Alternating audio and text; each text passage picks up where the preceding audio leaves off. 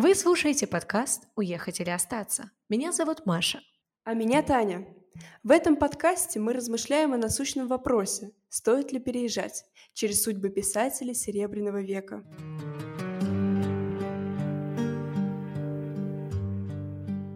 Когда мы говорим об отношении Александра Блока к революции, сложно пройти мимо поэмы «12». Безусловно, это одно из самых ярких произведений Блока, в котором проявляется его отношение к событиям XX века. Итак, главный вопрос. Отпел или воспел Блок революцию в поэме «12»? Анна Ахматова отказывалась выступать с Блоком на одной сцене. Сергей Соловьев называл его святотатством, воспевающим современный сатанизм, а Зинаида Гиппиус называла Блока предателем, заявив, что не простит ему никогда. В своей статье «Интеллигенция и революция» Блок пишет Дело художника, обязанность художника – видеть то, что задумано, слышать ту музыку, которой гремит разорванный ветром воздух. На поэму Блока 12 можно смотреть по-разному. 12 человек являются нам то апостолами, то разбойниками с бубновыми тузами на спине. События охватывают всех – и писателя Витию, и товарища Папа. В поэме звучат и частушки – как пошли наши ребята в Красной гвардии служить, в Красной гвардии служить, буйну голову сложить. И за упокойная молитва, упокой, Господи, душу рабы Твоя. И марш. Вот бьется красный флаг, раздается мерный шаг. И городской романс. Не слышно шуму городского, на Невской башне тишина. Революция показана скорее как стихийное и бесконтрольное событие – Блок сравнивает ее с метелью и вьюгой, с бураном, который сметает все на своем пути. В ней собрано все недовольство и ненависть, которые в один миг вырвались на свободу и теперь несутся по просторам великой страны, сметая фигуры буржуазной пошлости. Революция ломает старый мир барыней, буржуев, вити. Она беспощадна ко всем. В строках поэмы мы слышим слова о гибели России, но это не так. Умирает старый мир, а на его место приходит новый. Для Блока революция имеет две стороны – черную и белую. Все происходящее в то время было залито кровью и насилием, сопровождалось грабежами и убийством. Именно поэтому через все произведения идет борьба черного вечера и белого снега. Кстати, некоторые филологи считают, что вся поэма черно-белая, потому что там практически не присутствуют другие цвета. Образ революции в поэме «12» неразрывно связан с образом Христа. Хотя двенадцать постоянно пытаются от него избавиться, он все равно возглавляет их победоносное шествие. Христос, как когда-то давно, вновь сошел на землю, чтобы озарить забудшим верный путь. Проблема отношения Блока к революции сложна и загадочна. С одной стороны, завершает 12 образом Христа, несущего флаг. Блок дает понять, что революция – явление положительное – но, несмотря на это, в сцене убийства звучат ноты искренней жалости и сострадания к убитой девушке, бывшей, в общем-то, представительницей старого и отжившего мира. Эта позиция дает нам возможность предположить, что осмысление поэтом революции было скорее мистическим, чем логическим. Блок видел в ней не историческое явление, призванное освободить и осчастливить людей, а процесс перехода всего мира в другое, новое состояние, ведущее к перерождению не только общества, но и самого человека. Блок не дает оценки происходящим событиям. Автор не отпевает и не воспевает революцию. Он слушает и, главное, слышит ее музыку.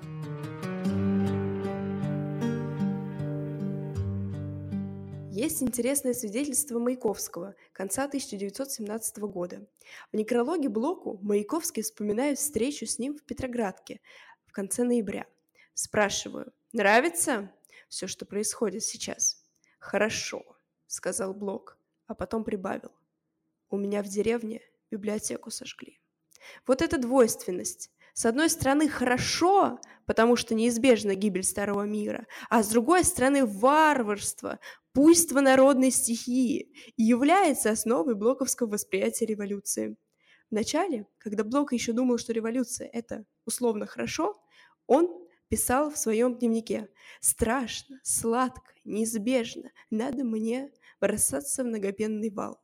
Февральский переворот 17 года, появление Временного правительства, Блок встретил воодушевленно. Он пишет Все происшедшее меня радует. Произошло то, чего еще никто оценить не может, ибо таких масштабов истории еще не знала. Поэт ждал, что февраль 17 года избавит общество от невыносимых пошляков, буржуа, поэтому мировой пожар становился для него оркестром народной души. И хотя его оценки революционных событий не вызывали одобрения у многих писателей, особенно у Ивана Бунина, его это не останавливало, и он предлагал немедленно заняться своим делом. Большевики придут к власти только в октябре, а пока Блок с восторгом слушает музыку революции.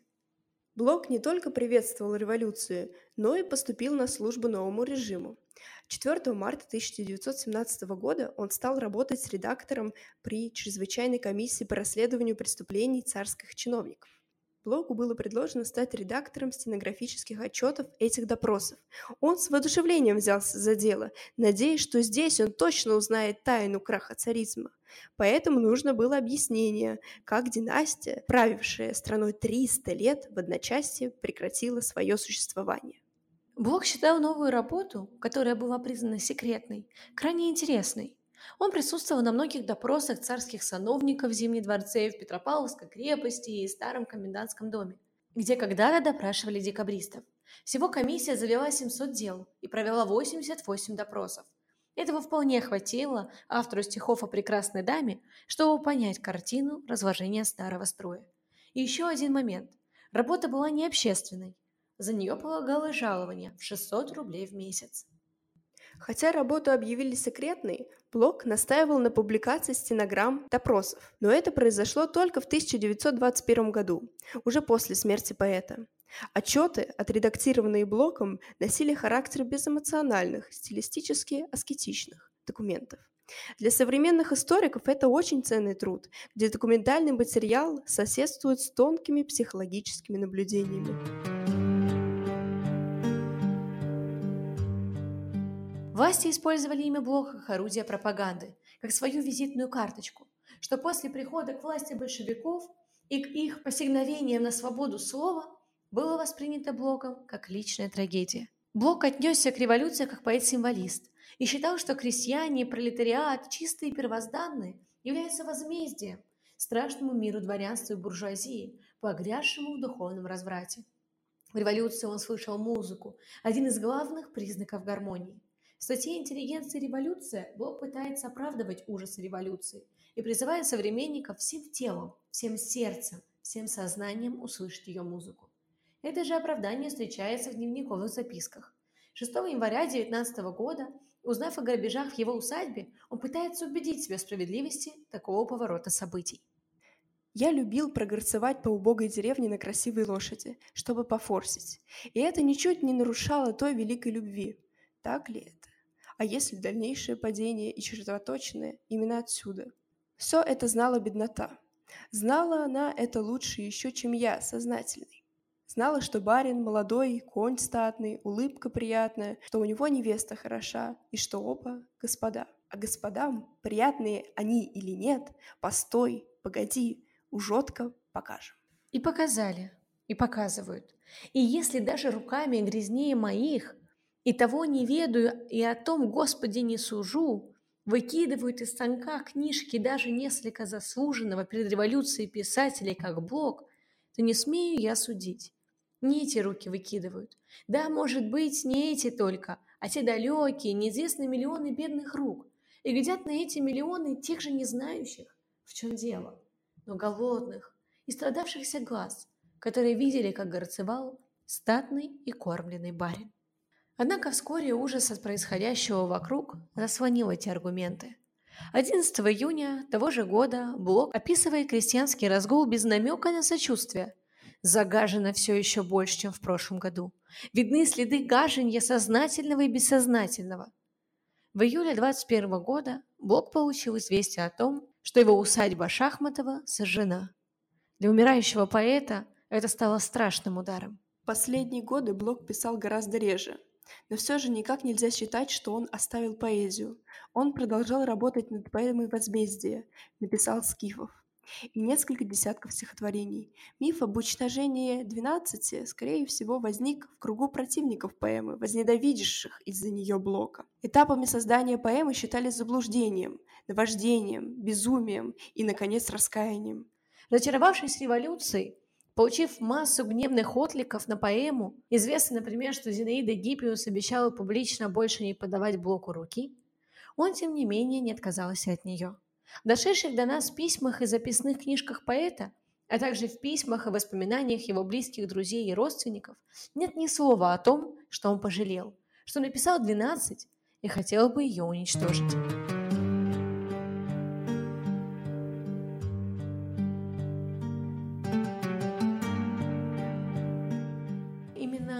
Судьба Блока больше всего заставляет меня задуматься и провести параллели с настоящим.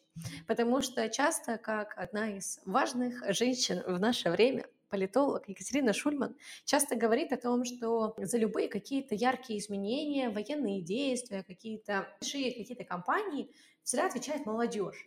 То есть они зачастую поддерживают подобные веяния, потому что в них много силы, много энергии, и они хотят любых перемен любой ценой.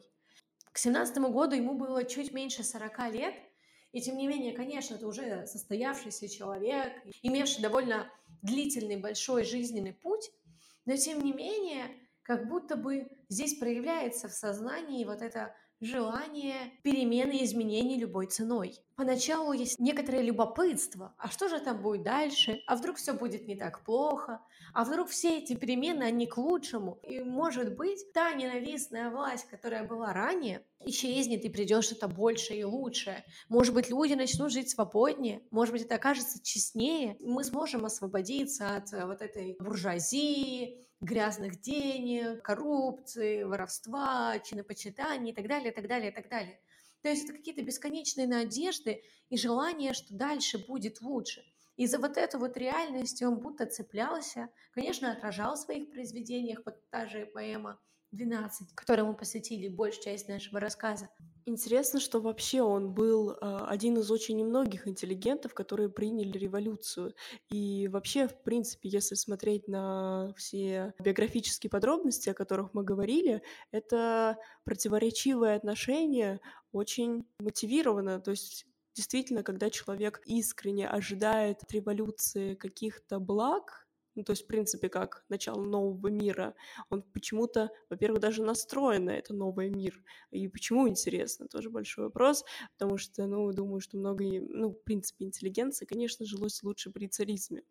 Вот. Он все таки искренне ждет этого нового мира. Но при этом очень интересно, что его действительно семейные э, поместья, как вот, например, Шахматова, было сожжено библиотека, которую сожгли. Да, это действительно формировало его такое отношение, отношение к революции.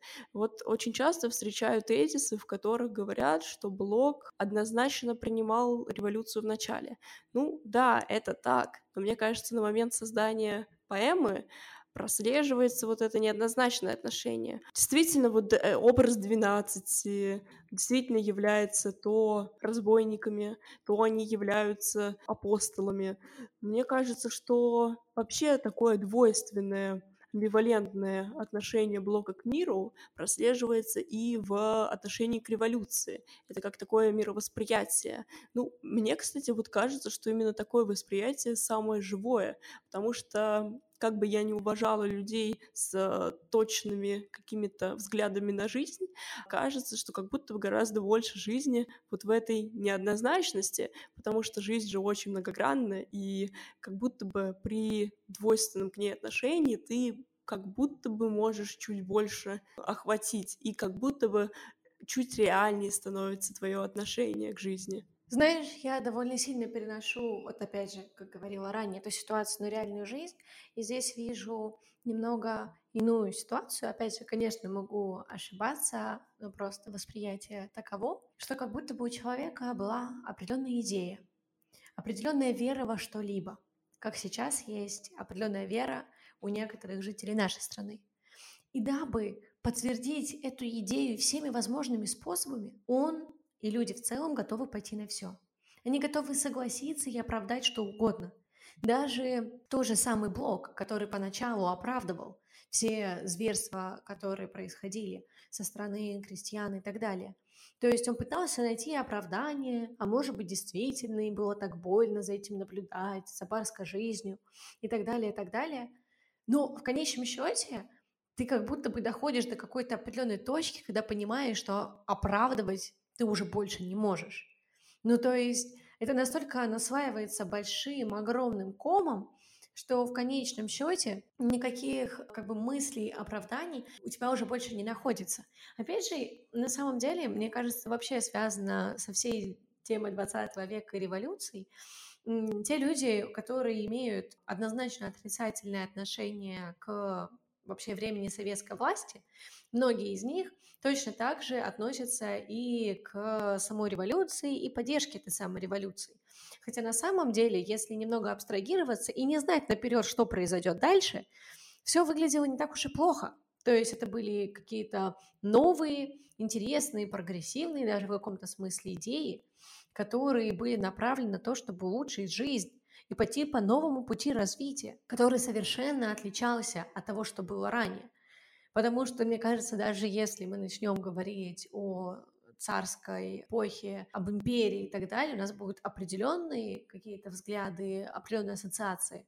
А когда мы начинаем говорить про советскую власть, мы вообще понимаем, это о другом, это иная жизнь, и она абсолютно отлична во всех аспектах. Поэтому как раз-таки вот еще это субъективное суждение про революцию и про отношения принял или не принял, мы часто э, начинаем ее формировать и отталкивать, исходя из того, что мы уже знаем, что было потом, что было после, что случилось спустя там 10-20 лет после вообще произошедшей революции. Ну да, я понимаю, о чем ты, но э, слушай, вот ты говоришь про Блока, что как будто бы он, как многие э, люди, ну, как купился, что ли, на этот на эти красивые лозунги, э, которые звучали, в принципе, приемлемо. Слушай, я вот не знаю, если честно, а почему Блоку э, проще было согласиться с ними. Все-таки он действительно интеллигент, и у него такая большая история там про прадеда, да, который преподавал в, в Петербургском университете и так далее. А, то есть э, зачем? Не уверена, что это был для него самый простой путь, потому что кажется, что в любом случае терял он гораздо больше, чем приобретал. Я согласна с тобой, но в данном случае мне кажется, что это был не выбор простого пути, это была чистая идея, то есть чистое понимание, что я хочу идти за эту идею. А когда ты веришь в какую-то идею, и ты так сильно в нее поверил и погрузился, неважно по какой причине, каким образом это произошло, ты пытаешься подобрать миллион различных аргументов, фактов, которые поддержат ее, оправдания, которые смогут в твоей голове выстроить нужную картинку жизни, чтобы все было лаконично и правильно. Понятно, что для него это был на самом деле большой шаг, потому что он решил, особенно поначалу, что любые какие-то ограничения собственной жизни, разорения собственных имений, с этим можно как-то смириться, и, возможно, все это не просто так и не даром. И здесь, конечно, сложная дилемма, которая, мне кажется, часто возникает, а стоило ли оно того? Но нам проще об этом рассуждать, зная, а что же было дальше. Но мы даже живем сейчас, в данный момент времени, и мы не знаем, что будет дальше. Мы не знаем, какой выбор правильный. Может быть, то, во что мы верим и то, что мы поддерживаем, на самом деле в конечном счете обернется там еще больше трагедий. А может быть, наоборот. В этом, на самом деле, мне кажется, весь ужас, весь страх вот этих каких-то исторических переломных эпох, но и весь интерес и любопытство. Потому что никогда не знаешь, к чему тебя приведет эта жизнь и судьба, как бы оно так прагматично не звучало.